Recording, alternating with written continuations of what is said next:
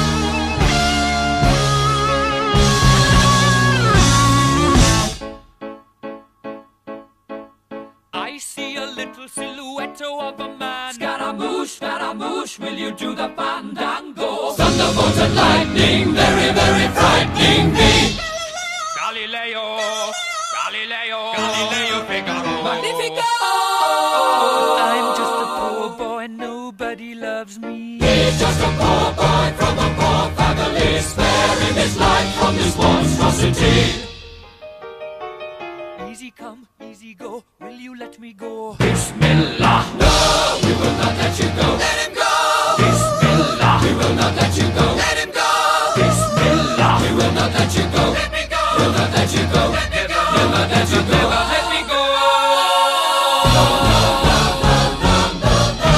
Mamma mia, mamma mia. Mamma mia, let me go. Beelzebub has a devil put aside for me.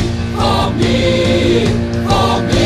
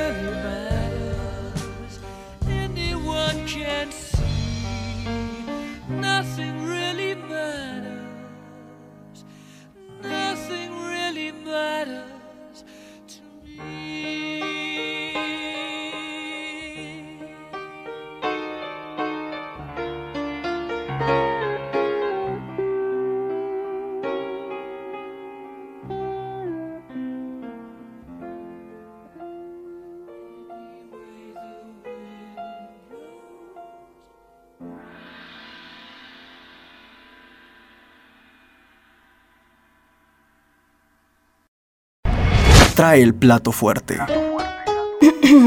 Iba a comentar algo, pero creo que los meseros dejaron claro de qué va esta sección.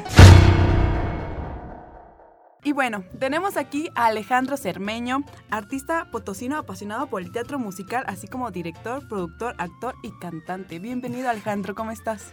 Muy bien, Saraí, muchas gracias. Oye, qué alegría estar aquí contigo compartiendo el micrófono, la verdad Sí. estoy muy emocionada. Quiero, quiero spoilear que, que, que soy súper fan de Cermeño, entonces si me ven muy emocionada du- durante la entrevista, no se quejen. bueno, Cermeño, vamos a platicar un poquito de tu trayectoria artística. ¿Cómo fue que, fue, cómo fueron tus inicios? Pues desde pequeño me fui dando cuenta que lo que era el canto, lo que era el performance como tal me gustaba muchísimo. Este, yo empecé viendo películas como Vaselina, El fantasma de la ópera, ¿no? Bueno, antes de eso quiero decir que me gustaba cantar, ¿no? O sea, yo escuchaba la radio y lo que era Juanes, Belinda, si quieres, este, estos cantantes que nos rodearon cuando estábamos en el 2005, 2004, Claro, etcétera. Rake, por ejemplo, pues yo me, me la pasaba cantando, ¿no? Y, y luego descubrí el teatro musical a través de películas como Vaselina, como. El fantasma de la ópera. Me acuerdo que las vi ahí y dije, wow, o sea, se puede cantar, bailar y actuar a la vez. Yo quiero eso, ¿sabes? Exacto. Porque junta muchas áreas que me gustaban, ¿no? O que empezaba a mostrar interés en mi persona. Entonces, pues fue una muy buena experiencia. Entonces puedes decir que en ese momento de tu infancia, cuando veías como ese tipo de películas, fue cuando dijiste, ¿es esto? ¿Es esto a lo que quiero dedicarme en un futuro? Sí, pero como tal no conocía que había toda una industria detrás, ¿no? Ajá. O sea, no sabía que había tantos musicales, que había tanto... es- que, este, que existía como tal Broadway, ¿no? En, en vivo, por ejemplo. Yo pensaba que eran puras películas, etcétera. Porque en México no hay esa cultura del teatro Sí. musical, y en ese entonces, pues menos, ¿no? Háblanos un poquito de tu formación. ¿Cómo te has formado ya cuando decidiste este, estudiar esto? O, o, bueno, aparte tienes una carrera en, en- en comunicación, pero ¿cómo fue que decidiste este, ya formarte profesionalmente en la actuación? Pues cuando estuve en secundaria, en tercero secundaria, eh, tuve mi primer taller de teatro musical, por así decirlo. Montamos el jorobado de Notre Dame, me tocó ser Quasimodo. Y ese día en la función, cuando recibí todos los aplausos, ¿no? Junto a mi equipo, junto a mi compañía mm, de secundaria, cuando viví el personaje en el escenario que fue el Carlos Amador, dije, wow, esta es de las mejores noches de mi vida. Quiero Eh, ¿Esa hacer fue esto". tu primera obra? Sí, fue Ah, mi ok, primera obra. Quiero hacer esto siempre, Ajá. siempre que se pueda. Entonces ya empecé a adentrarme más a compañías potosinas. Primero empecé con compañías locales.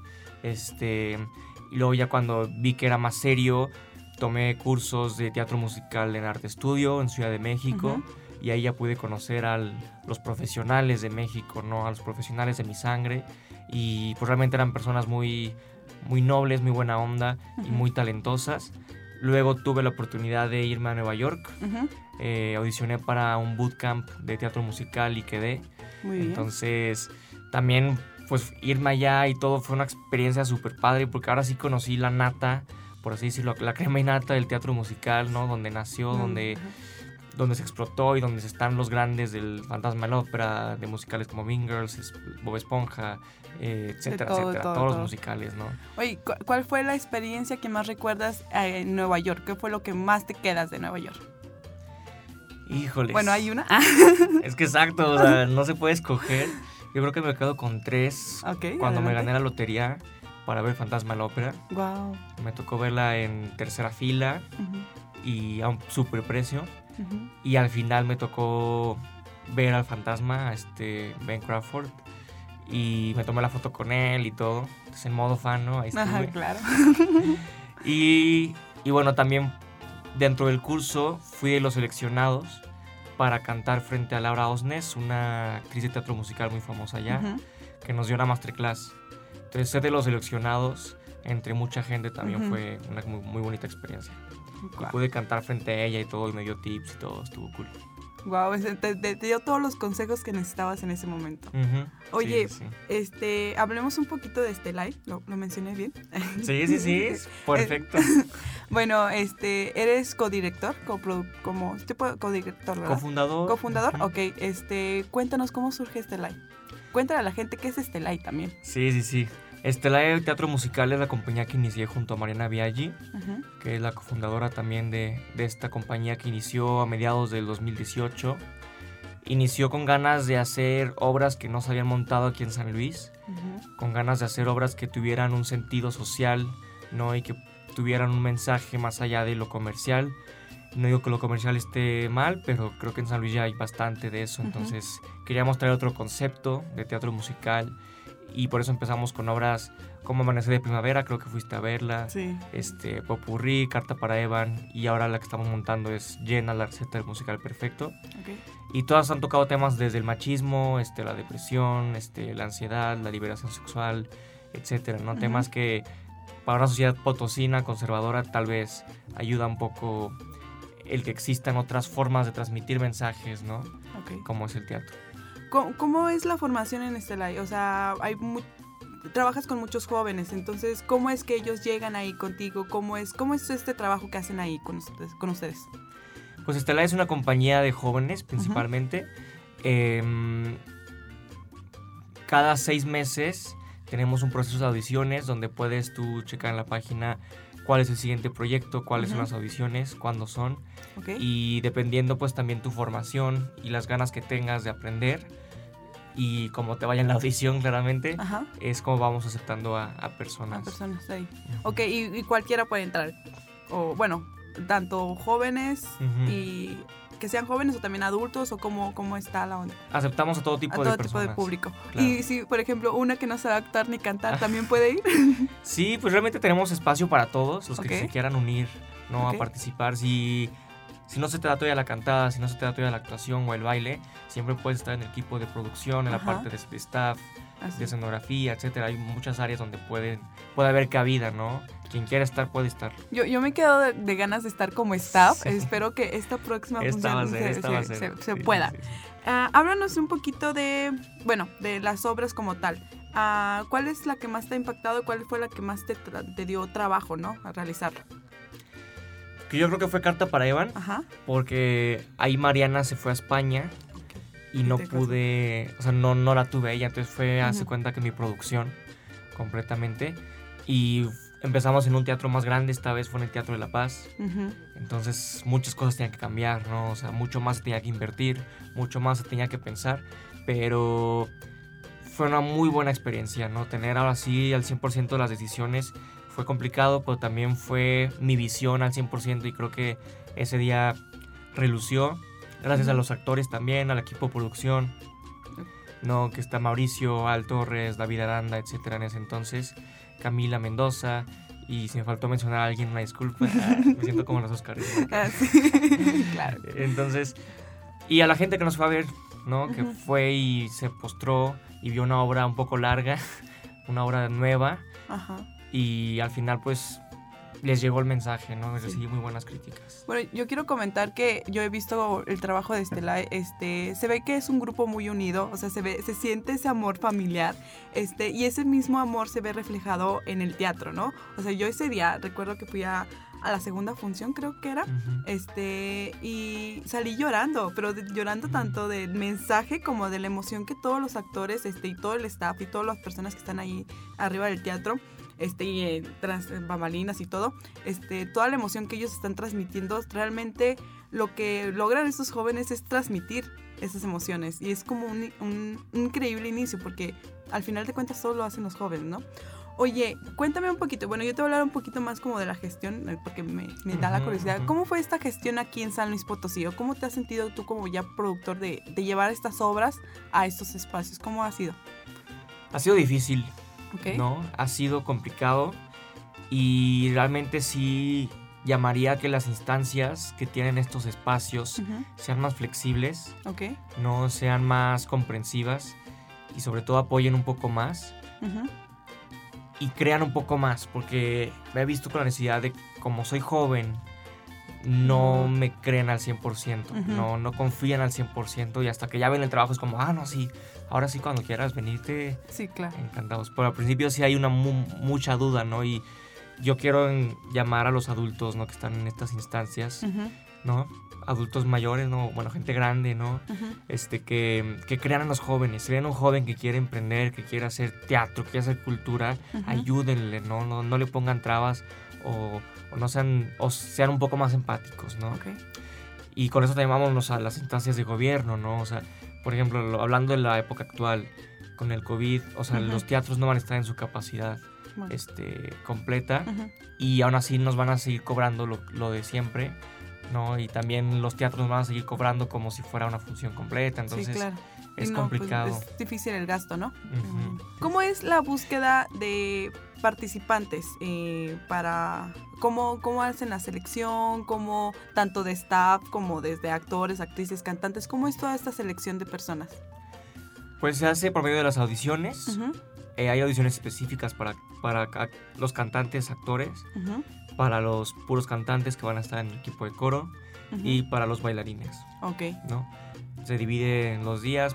Eh, también aquí lo que tenemos es que se te da un horario. No Ujú. tienes que hacer las filas de dos horas, de tres horas, porque se me hace Claro. una sí. irresponsabilidad, ¿no? Por- y una falta de respeto al tiempo de los demás. Ujú, Entonces te está haciendo un, un horario, vas al horario y acabas, ¿no?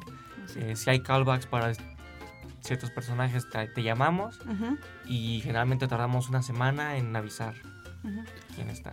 Por ejemplo, ¿cómo sentiste tú este cambio que sufrimos mundialmente al teatro o a ti como Alejandro Cermeño? Fíjate que un secreto, aquí entre nos yo Ok. estaba feliz al principio. ¿no? ¿Sí?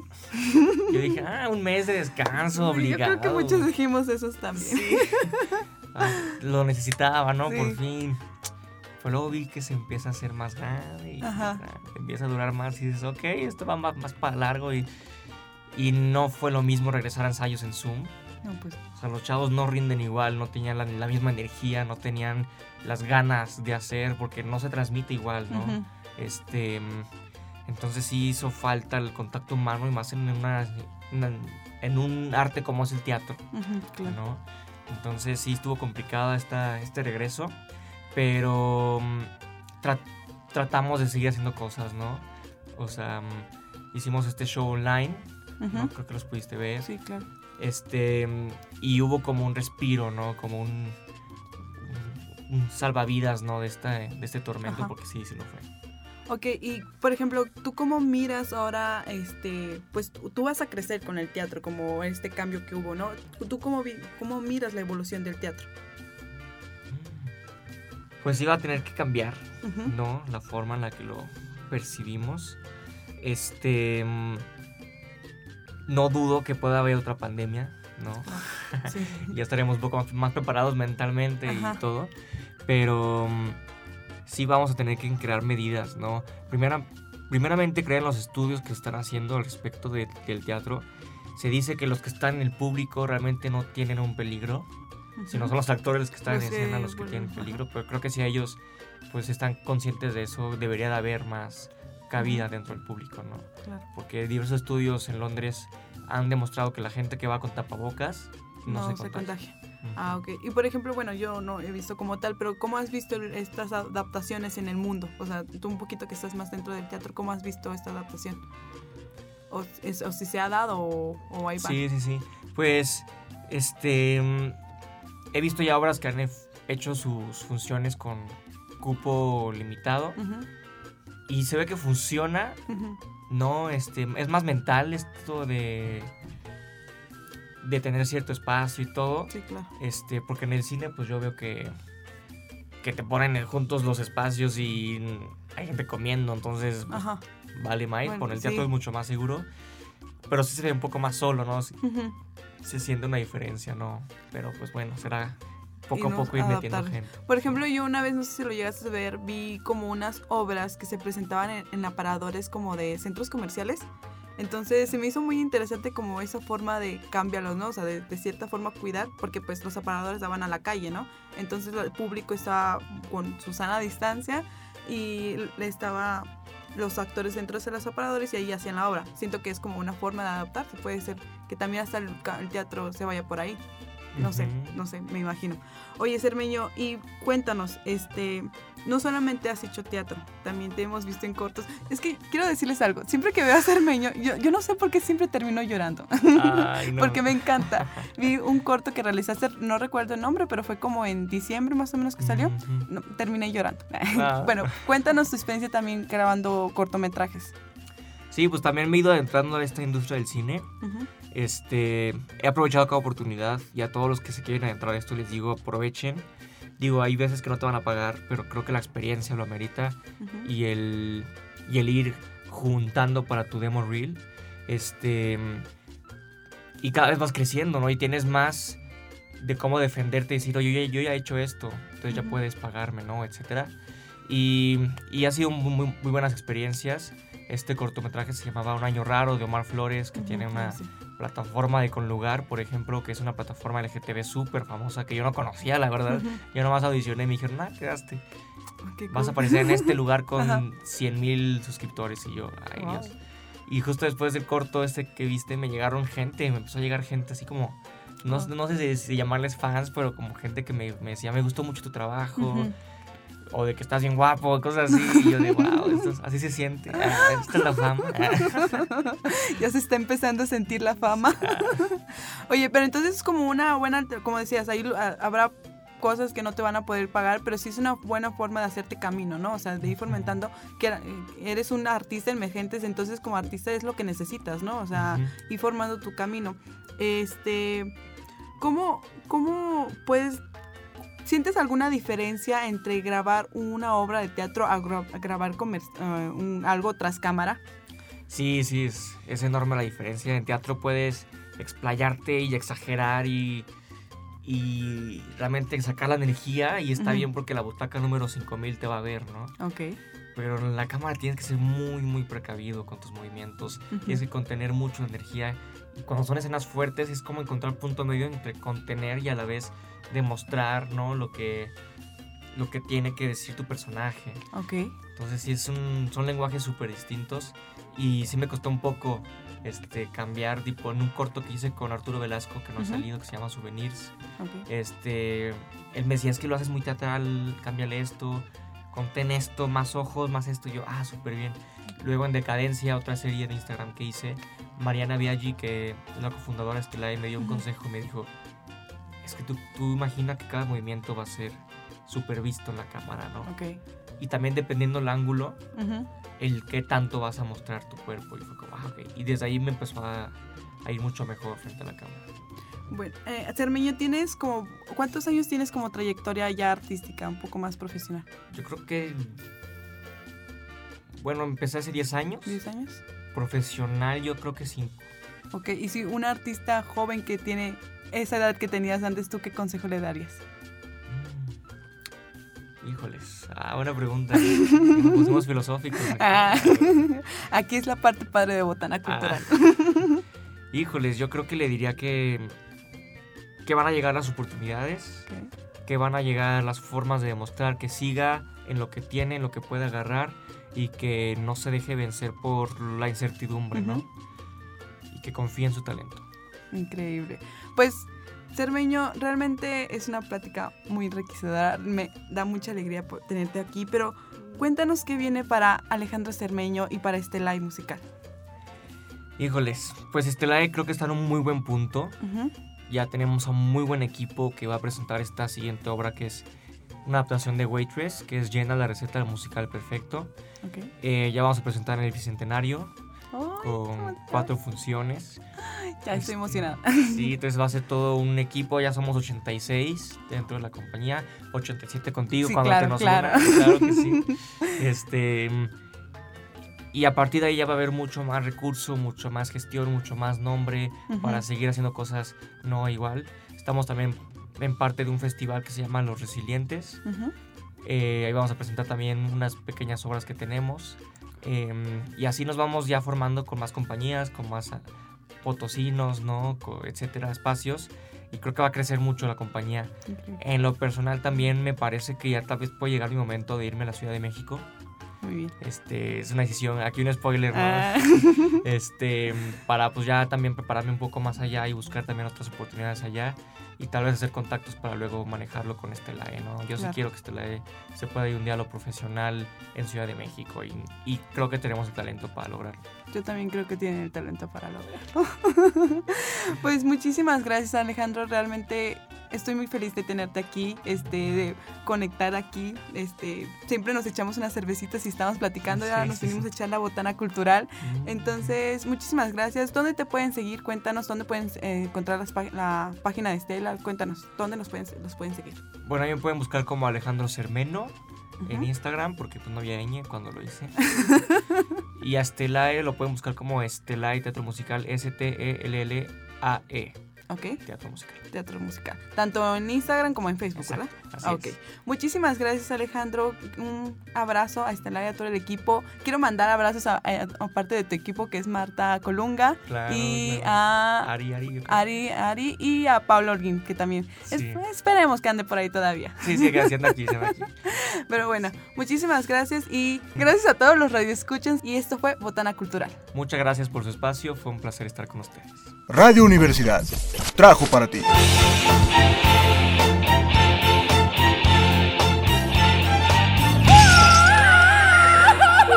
Si eres erudito, no creo que se te haya quitado por venir a botanear. Si lo tuyo es la cumbia mortal, ya tienes con qué ser el bailador más docto de la cuadra sonidera. Nadie nos enseñó cómo acercarnos al arte. Por eso, vamos a cotorrearlo. Acá más tropical. Y juntos vamos a ganar mucho, pero mucho style.